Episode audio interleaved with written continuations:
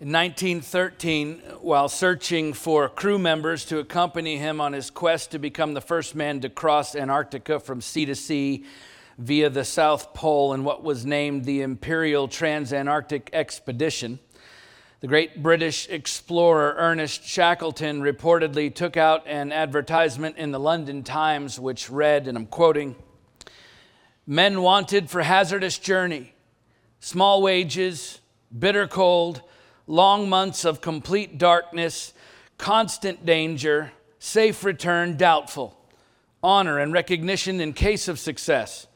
Ernest Shackleton for Burlington Street.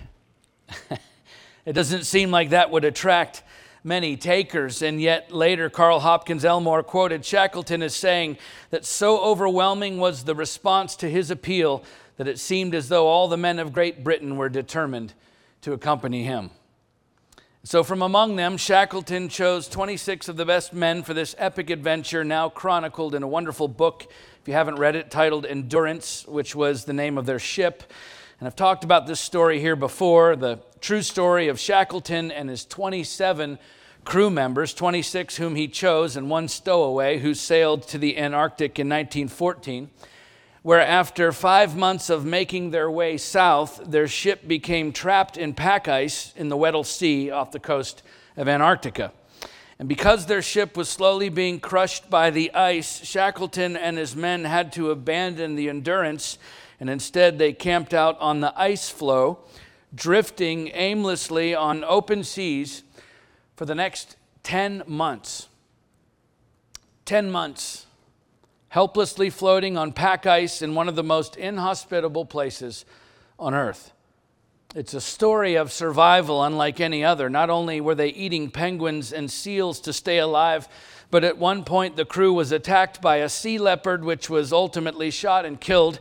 And after cutting the sea leopard open, the crew found its stomach full of undigested fish, which they later said provided what they described as one of the most delicious meals of the entire journey.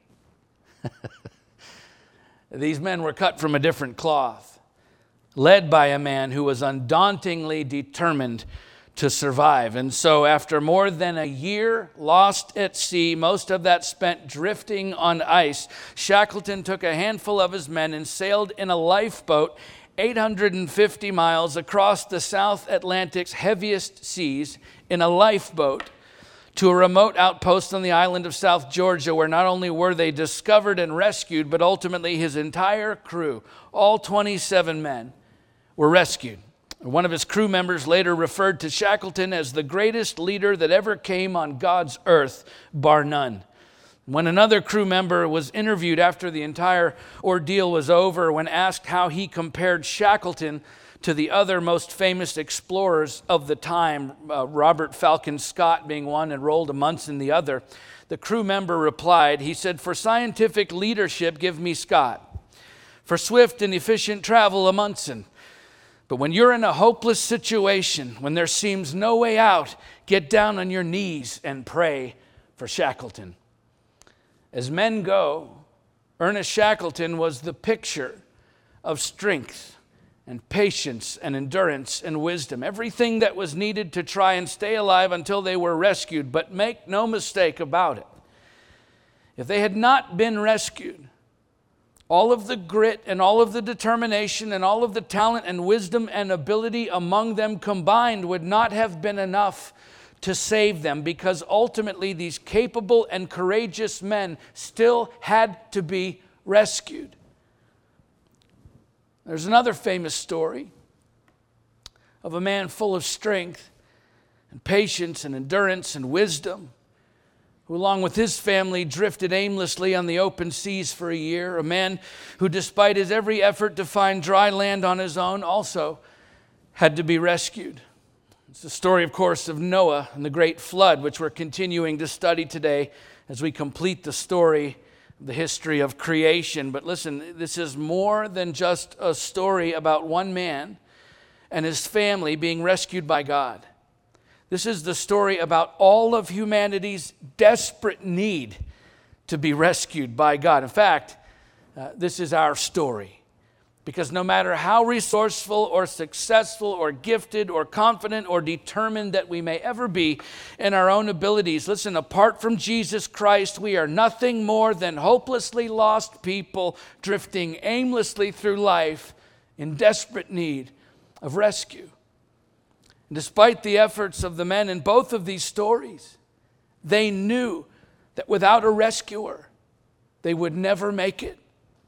Shackleton, a Christian, in writing years later about his story, told of the final march by himself and two other crew members across the island of South Georgia, where they were ultimately rescued, albeit almost dying on the way.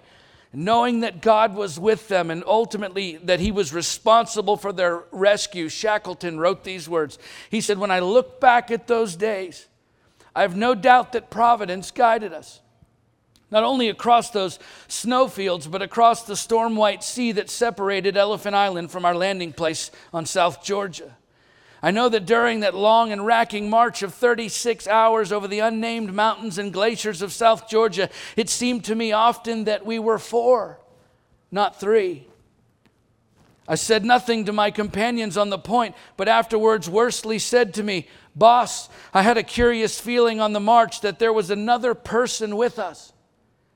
Crean confessed to the same idea. One feels the dearth of human words, the roughness of mortal speech in trying to describe things intangible, but a record of our journeys would be incomplete without a reference to a subject very near to our hearts.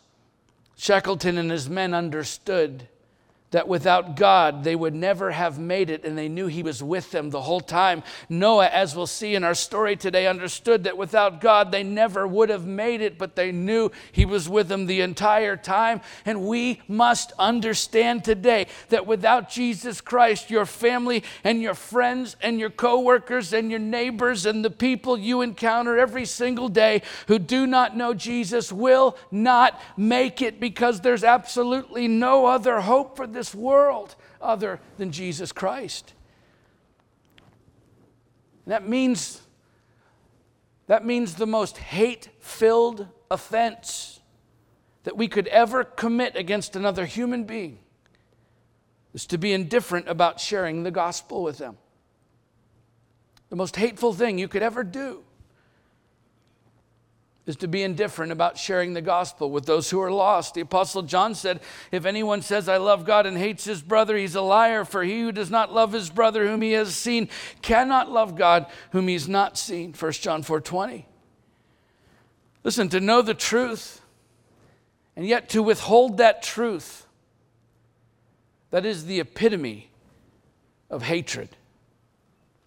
We cannot say that we love God while being indifferent about sharing the gospel with those who are lost. So let me just ask you this if you were walking around in the city with your daughter or your son and somehow you became separated from that child, I mean, just think about the sense of panic, the sense of urgency, the, the sense of dread that you would feel as the minutes tick by while you frantically try to find your child, your daughter, or your son.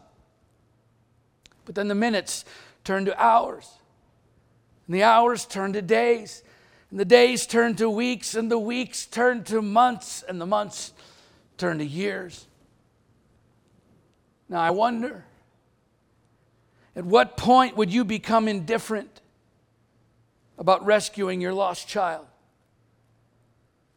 Of course, you don't have to respond because I know well and good what the answer to that question is. The answer is never. Till the day you died, you would search for that lost child. In fact, it would consume your very life. You would never give up on trying to rescue that daughter or that son. Do you understand that's exactly how Jesus feels about every single lost soul on this planet? And it is exactly how we are supposed to feel about the lost souls we encounter every day.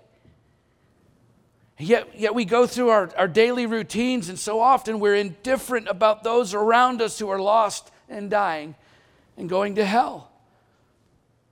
For being honest, I think most of the time we're more worried about what we're having for lunch than we are about the soul of the waiter or waitress who's serving it to us. We're more concerned about people's understanding of politics than we are about their understanding of the gospel. Most of us spend far more time serving ourselves than we do sharing Jesus with others. Where is our passion for the lost? Where is the urgency? Where is the panic? Where is the dread over every lost soul that is waiting to be rescued? And why aren't we doing everything that we can to lead them to the rescuer? What if Noah thought of himself more than anyone else? I, I dare say this story would be very different. We may not even be here. But he did care.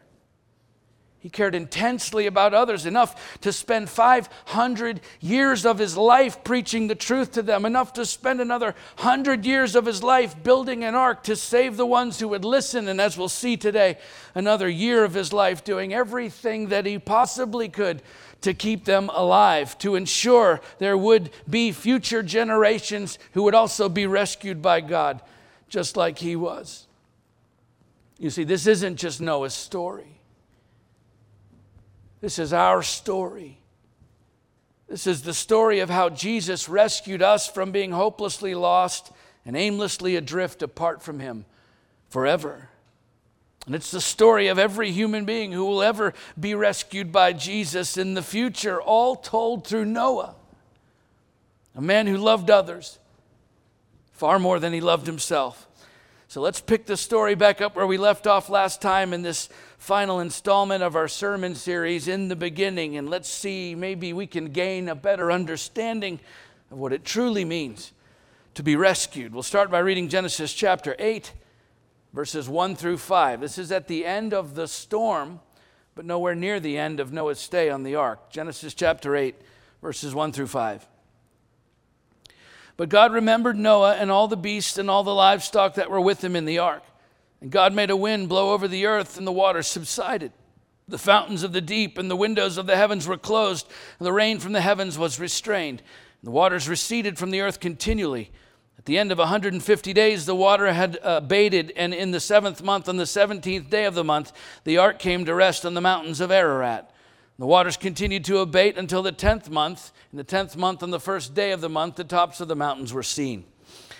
So the rains have stopped, and a full five months after it began uh, to rain, the ark finally comes to rest on the mountains of Ararat. And Ararat in the ancient Hebrew refers to a region called Urartu. It's a kingdom north of Assyria, mentioned in 2 Kings 1937, also uh, in Isaiah 37 38, and Jeremiah 51 27, which was later called Armenia.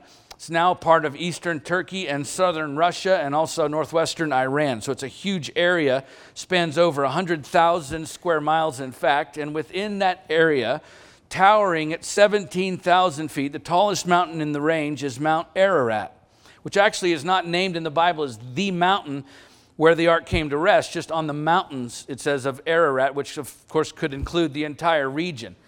Nonetheless, Mount Ararat certainly could be where the ark actually landed, and it most definitely is the focus of much of the research and the evidence that we found suggesting the final resting place of the ark. Either way, there's a more important story at play here uh, because there's a tremendous amount of imagery in this chapter that is directly intended to point us to the gospel. Okay, first of all, the seventh month in the Hebrew religious calendar was known as Tishri. It's the most important month of the sacred convocations, which included the Day of Atonement, uh, the Feast of Trumpets, the Feast of Tabernacles, and the Sacred Assembly, as outlined in Leviticus 23 23 through 26, which is significant because the ark, a symbol of God's provision and atonement, is completing its journey the very same month as the feast that would later represent God's provision and atonement, all of which points to the work of Jesus Christ on the cross when he rescued humankind once for all.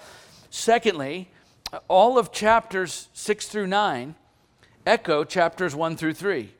Right, when the people and the animals disembark later in this chapter and are commanded to be fruitful and multiply on the earth, in verse 17, that's a mirror image of the command by God in chapter 1, both to the animals and to Adam and Eve to be fruitful and multiply and fill the earth. When verse 1 here in chapter 8 says that God made a wind blow over the earth and the waters subsided, the word wind that was blowing over the waters is the ancient Hebrew word ruach, which means spirit, and happens to be the exact same word used in chapter 1, verse 2, which says the earth was without form and void, and darkness was over the face of the deep, and the Spirit of God, ruach, was hovering over the face of the waters. And then in verse 5, we see the mountains, dry land, appearing out of the water, just as in chapter 1, verse 9, where the dry land appears from the waters in the creation story. And then again in verse 1 here in chapter 8, when it says God remembered Noah, that word remembered is the Hebrew word zakar. Uh, it doesn't actually mean remembered in the way that we think of that word today. In other words, uh, God didn't forget about Noah and now he's remembering, oh, yeah, this guy's stuck somewhere in a giant boat out in the sea. No, when that word zakar, remembered, is used in Scripture uh, to refer specifically to God, remembering someone, it's used, by the way, in that context 18 times in the Old Testament. That's actually covenant language that it indicates the fact that God is getting ready to act on someone's behalf. So when he says God remembered, Noah, he's getting ready to act on his behalf, just as he did with Adam in the creation story. In fact, that word, remembered in the Jewish culture, was a Hebrew idiom. It was a saying that meant began again to act on their behalf. In other words, something really good is getting ready to happen. And what happens is the earth and its inhabitants are rescued by God. It's a great foreshadowing, again, of the work of Christ in rescuing the world. In fact, the ark itself was in many ways a foreshadowing of the Christ. The ark brought salvation to mankind. Jesus brought salvation to mankind. The ark suffered through a great struggle, the storm. Jesus suffered through crucifixion. And finally, when its mission to save mankind was completed, the ark came to rest on the 17th day of the month, according to verse 4. And interestingly enough, when Jesus completed his work of salvation, he rose from the dead on the 17th day of the month, according to the Jewish religious calendar. You see, everything that God did for Noah points directly to what Jesus did for you and for me. Which means just as God remembered Noah, just as God was getting ready to do something great for Noah, God remembers you. He acted on your behalf by sending his son Jesus Christ to die your death, to rescue you from the punishment, the death that you deserved. He rescued you from his own wrath, just as Noah was rescued from God's wrath. And listen, people talk today all the time about being saved from their sins, about being saved from themselves, about being saved from the devil, about being saved from hell. Listen, there's something far more terrible than all of those things combined. That is the wrath of God. Hebrews 10:31 says it is a fearful thing to fall into the hands of the living God. The apostle Paul said since therefore we have now been justified by his blood much more shall we be saved by him from the wrath of God. Romans 5 9. In 1 Thessalonians 1:10, he said, and to wait for his son from heaven, whom he raised from the dead, Jesus, who delivers us from what? From the wrath to come. He's talking about the wrath of God. John the Baptist said, Whoever believes in the Son has eternal life. Whoever does not obey the Son shall not see life, but the wrath of God remains on him. John 3 36. And in his vision of the second coming of the Christ, the Apostle John describes Jesus saying, From his mouth comes a sharp sword with which to strike down the nations, and he will rule them with a rod of iron. He will tread the winepress of the fury of the wrath of God the Almighty. Revelation 19 15. You see, Without Jesus Christ, we remain under the wrath of God, hopeless, lost, aimlessly drifting through life in desperate need of rescue. But through Jesus Christ, God remembers us. It is a future promise that runs like a thread throughout all of Scripture until the moment He submitted His life to the Father on a Roman cross for you and for me, when that promise became a reality. Right? You understand this. Before Jesus' atoning work on the cross, before Jesus died and, and rose from the dead, when people died, they didn't go to heaven. Both the righteous and the unrighteous went to a place the Bible calls Sheol, as Jacob points out concerning the righteous in Genesis 37 35, also with Samuel in 1 Samuel 28 13 and 14, as well as the unrighteous, as David explains in Psalm 31 17. And that's just three examples, by the way, for the sake of time. This is taught throughout all of the Old Testament. And we know from Jesus in Luke's gospel that Sheol was a place divided into two halves Abraham's side, or Abraham's bosom, or paradise, depending uh, on the translation you're reading, where the righteous were sent, which was not heaven. And then the other half, Hades, or hell, where the wicked were sent in constant torment, and between the two was fixed a great chasm. All of this according to Jesus, who said in Luke 16, 19 through 26, there was a rich man who was clothed in purple and fine linen and who feasted sumptuously every day. And at his gate was laid a poor man named Lazarus, covered with sores, who desired to be fed with what fell from the rich man's table. Moreover, even the dogs came and licked his sores. The poor man died and was carried by the angels to Abraham's side. The rich man also died and was buried, and in Hades, being in torment, he lifted up his eyes and saw Abraham far off and Lazarus at his side. He was looking at them. And he called out, Father Abraham, have mercy on me and send Lazarus to dip the end of his finger in the water and cool my tongue, for I am in anguish in this flame. But Abraham said, Child, remember that you in your lifetime received your good things, and Lazarus in like manner bad things. But now he's comforted here, and you are in anguish. And besides all this, between us and you, a great chasm has been fixed, in order that those who would pass from here to you may not be able, and none may cross from there to us. Okay, all of this is taking place in Sheol which is why Jesus said it is written in the prophets, and they will all be taught by God. Everyone who has heard and learned from the Father comes to me, not that anyone has seen the Father, except he who is from God. He has seen the Father. Jesus is talking about himself. John 6, 45 and 46. He said, No one has seen the Father at this point, but me. No one has seen the Father but me. Why would Jesus say that? What about all the good God fearing people who died before Jesus came? Well, it's because this was before the crucifixion. And before the crucifixion, everyone who died went to Sheol, either to the half that was Abraham's side or paradise, or to Hades, the place of torment, both in Sheol. It was in the heart of the earth, by the way, as Jesus describes in Matthew 12 40. For just as Jonah was three days and three nights in the belly of the great fish, so will the Son of Man be three days and three nights in the heart of the earth. Now, we're going to come back to this story about Sheol as we go because it actually parallels the story of Noah. But the point for now is there was a lot more happening between the crucifixion and the resurrection that usually gets talked about or taught in church. Jesus didn't just die, hang out in the grave for three days, and then come back to life. No, that entire time, he was rescuing people. As we'll see, okay, the depths that Jesus, the, the perfect Son of God, willingly descended into to rescue us from the wrath of God that every one of us deserves is nothing short of breathtaking. The moment he died, the first thing he does is remember those in Sheol. And so he goes there. Now, look, he's already descended to the earth from heaven, he's already descended into the form of a man.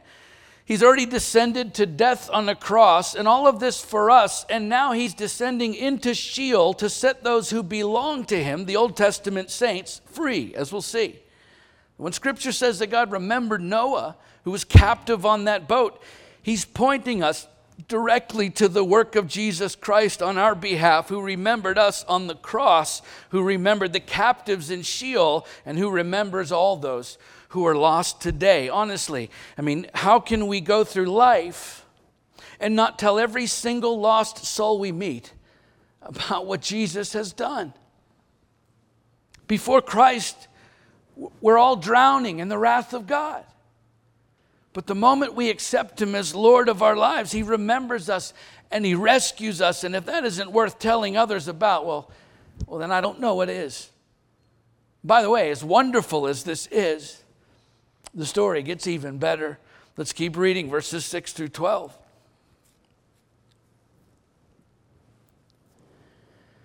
At the end of 40 days, Noah opened the window of the ark that he had made and sent forth a raven. It went to and fro until the waters were dried up from the earth. And then he sent forth a dove from him to see if the waters had subsided from the face of the ground. But the dove found no place to set her foot, and she returned to him to the ark, for the waters were still on the face of the whole earth. So he put out his hand and took her and brought her into the ark with him. He waited another seven days, and again he sent forth the dove out of the ark. And the dove came back to him in the evening, and behold, in her mouth was a freshly plucked olive leaf. So Noah knew that the waters had subsided from the earth, and then he waited another seven days and sent forth the dove, and she did not return to him anymore. So Noah, clearly, he's a smart guy. He sends out these birds as a way of uh, determining whether or not the floodwaters had receded, and if so, to what extent. And it's interesting that there's no mention of Noah simply asking God if the waters had receded yet. So instead, he uses the intellect, of course, and the resources that God has given him to try and discern the truth. And honestly, I think that is the point of this part of the story. We, we know, of course, that Noah knew God, right? He, he communicated with God, but for those who are lost and yet searching for truth, they don't know to ask God, at least not until someone tells them.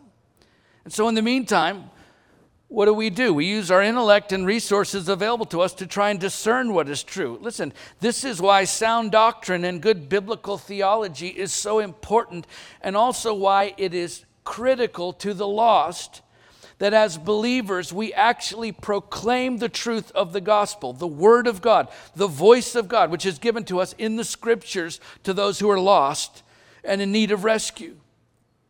That seems like that would be an obvious statement to a bunch of Christians in a church, and yet I have literally had Christians tell me that we don't have to verbalize the gospel. We don't actually have to proclaim the gospel message in words as long as we're living it out in our actions, which sounds really nice, but it's not true.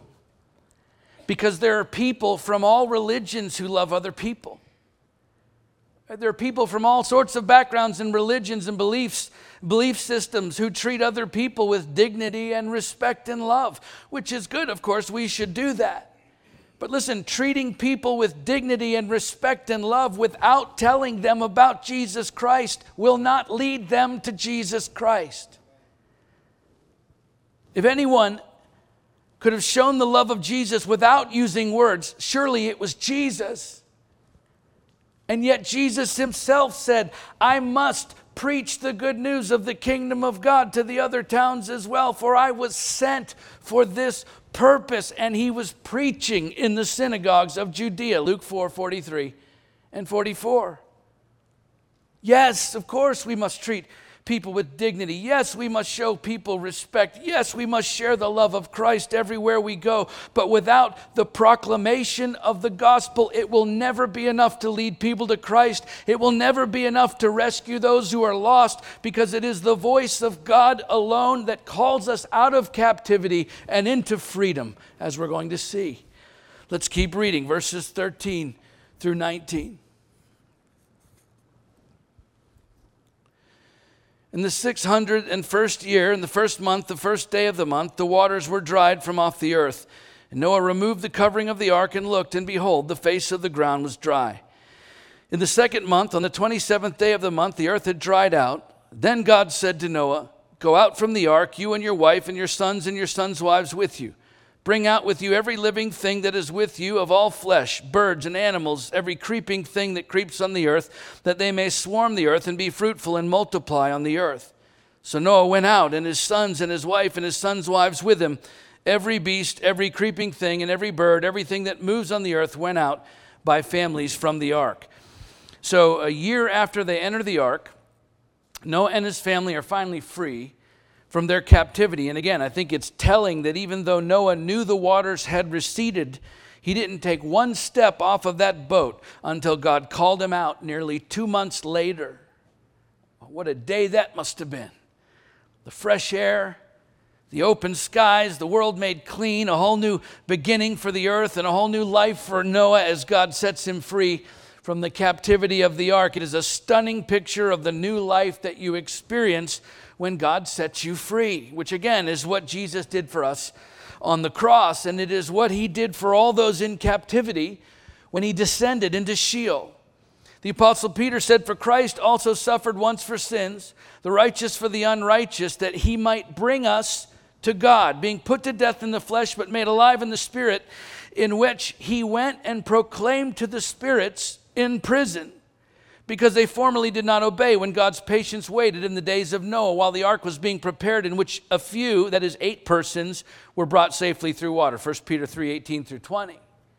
So Jesus preached the truth to all those in Sheol on both sides of the chasm, including all those who rejected the truth all the way back in Noah's day. But he did more than that, as the Apostle Paul explains. When he ascended on high, he led a host of captives he led a host of captives and he gave gifts to men. And saying he ascended, what does it mean but that he also descended into the lower regions, the earth? He who descended is the one who also ascended far above all the heavens that he might fill all things. Ephesians 4 8 through 10. So Jesus descended into the lower regions of the earth, Sheol, and after proclaiming the truth to them, he led a host of captives, all those in Abraham's side, to heaven. He gave gifts to men. You, you understand? Jesus rescued them from their captivity, which was the fulfillment of the promise of God for the Old Testament saints and all those who would ever believe in and follow Jesus Christ after that, because he sets you free from everything in this world that would ever try to hold you captive. Okay, when you belong to Jesus, sin can no longer control you, the world can no longer deceive you, and death can no longer defeat you. This is the freedom we have when Jesus rescues us, and it is the freedom that all those who are lost don't even know is possible. But how could they know if we don't tell them? Honestly, how can we enjoy the freedom that we have in Christ and at the same time be content to watch others remain in captivity? How can we say we love God if we're not willing to suffer a little discomfort? A little awkwardness, a little uncertainty by sharing the freedom that we have with those who are still bound up in sin? Are we so busy that we can't be bothered by sharing the gospel, or are we too afraid of what might happen if we do? I'll just tell you this our fear of what happens to those without Christ must be greater than our fear of what might happen to us when we share Christ with them. And maybe we think we can afford to take the time and, and effort we can't afford to take the time and effort to witness to lost people. I'm telling you, we cannot afford not to. There's too much at stake. There's too much to lose when we remain silent. Noah led every living thing off of that ark once God called him to come out. And if you have been rescued by Christ, it is your job to do the very same thing to every lost soul who will listen. Let's finish our story for today, verse 20 to the end of the chapter. Then Noah built an altar to the Lord and took some of every clean animal and some of every clean bird and offered burnt offerings on the altar. When the Lord smelled the pleasing aroma, the Lord said in his heart, I will never again curse the ground because of man, for the intention of man's heart is evil from his youth. Neither will I ever again strike down every living creature as I have done. While the earth remains, seed time and harvest, cold and heat, summer and winter, day and night shall not cease.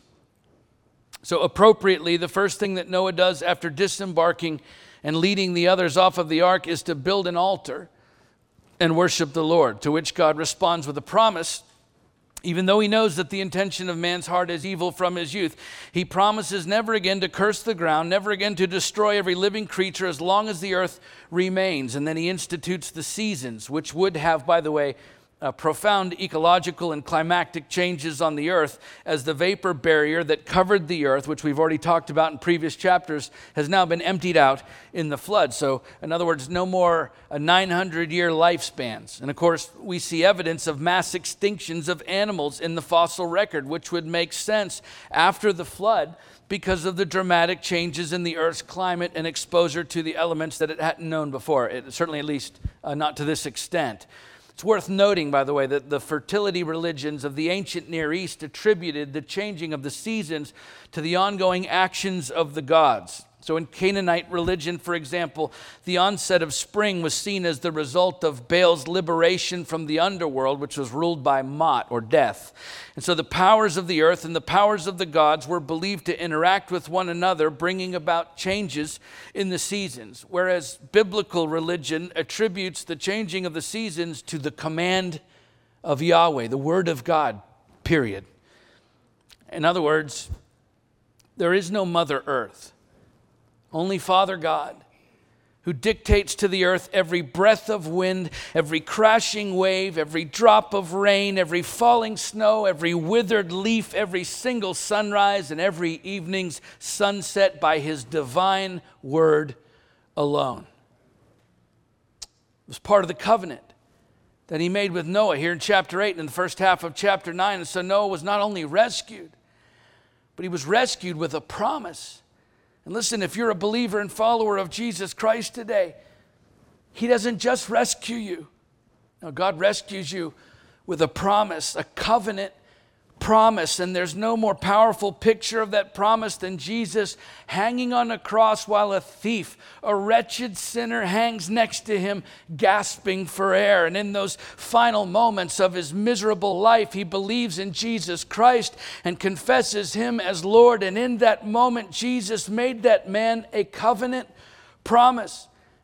Truly, I say to you today, you will be with me in paradise.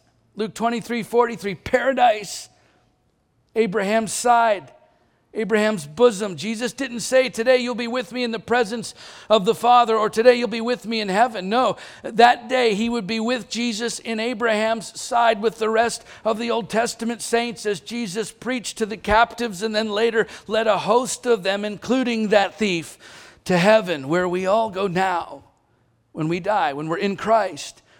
Because when Jesus rescues a human soul, it comes with a promise an eternal promise of never ending life in abundance, but it's also an earthly promise that He will never leave us or forsake us no matter what we go through on this earth. Listen, that promise is repeated over and over and over again in Scripture that no matter how hard life gets, Jesus is with us. He said to Joshua, No man shall be able to stand before you all the days of your life, just as I was with Moses, so I will be with you. I will not leave you or forsake you. Joshua 1 5. David said, The steps of a man are established by the Lord when he delights in his way. Though he fall, he shall not be cast headlong, for the Lord upholds his hand. I've been young and now am old, yet I have not seen the righteous forsaken. Psalm 37, 23 through 25. The author of Hebrews writes, He has said, I will never leave you nor forsake you. So we can confidently say, The Lord is my helper. I will not fear. What can man do to me? Hebrews 13, 5. The Apostle Paul said, We're afflicted in every way, but not crushed, perplexed, but not driven to despair, persecuted, but not forsaken. 2 Corinthians 4 8 and 9. Jesus said, Go therefore and make disciples of all nations, baptizing them in the name of the Father and of the Son and of the Holy Spirit,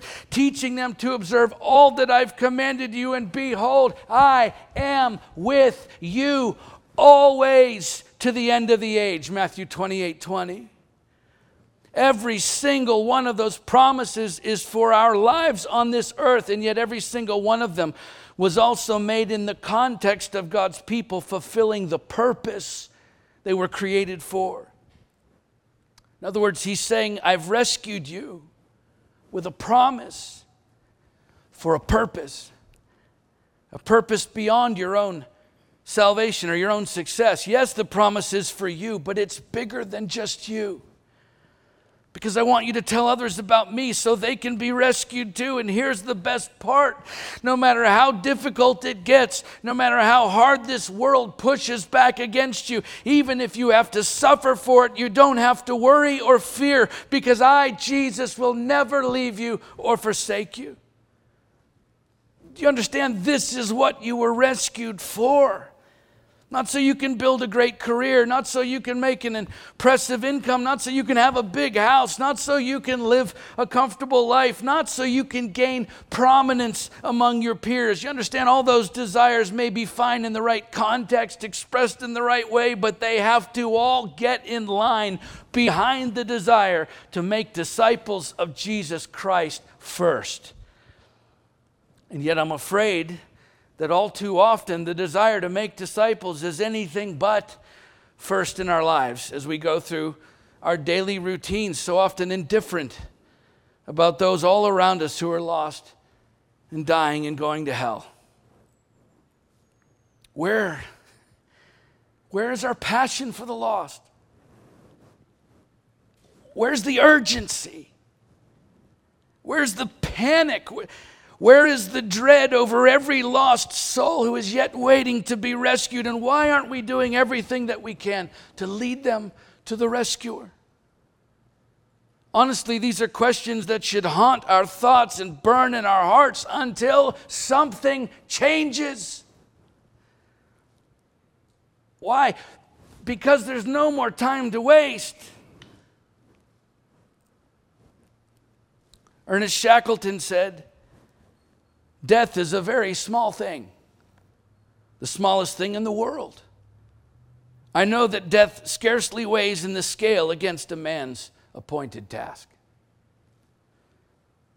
Each one of us has been appointed a task to lead lost souls to the rescuer by telling them about Jesus. That's why we're all here. Yet we've only been given a fixed amount of days on this earth to do just that. Do you, do you really want to waste even one of them chasing after something that you can't take with you anyway? A.W. Tozer once said, Life is a short and fevered rehearsal for a concert we cannot stay to give. Just when we appear to have attained some proficiency, we're forced to lay our instruments down. There's simply not enough time to think to become, to perform what the constitution of our natures indicates we're capable of. Listen, we don't have any more time to waste. Our lives on this earth are too short to be focused on ourselves while people all around us are dying without Jesus Christ. There must be an urgency. There must be a priority. There must be a primacy in our daily lives for those who are lost and in need of rescue because there is no more time to waste.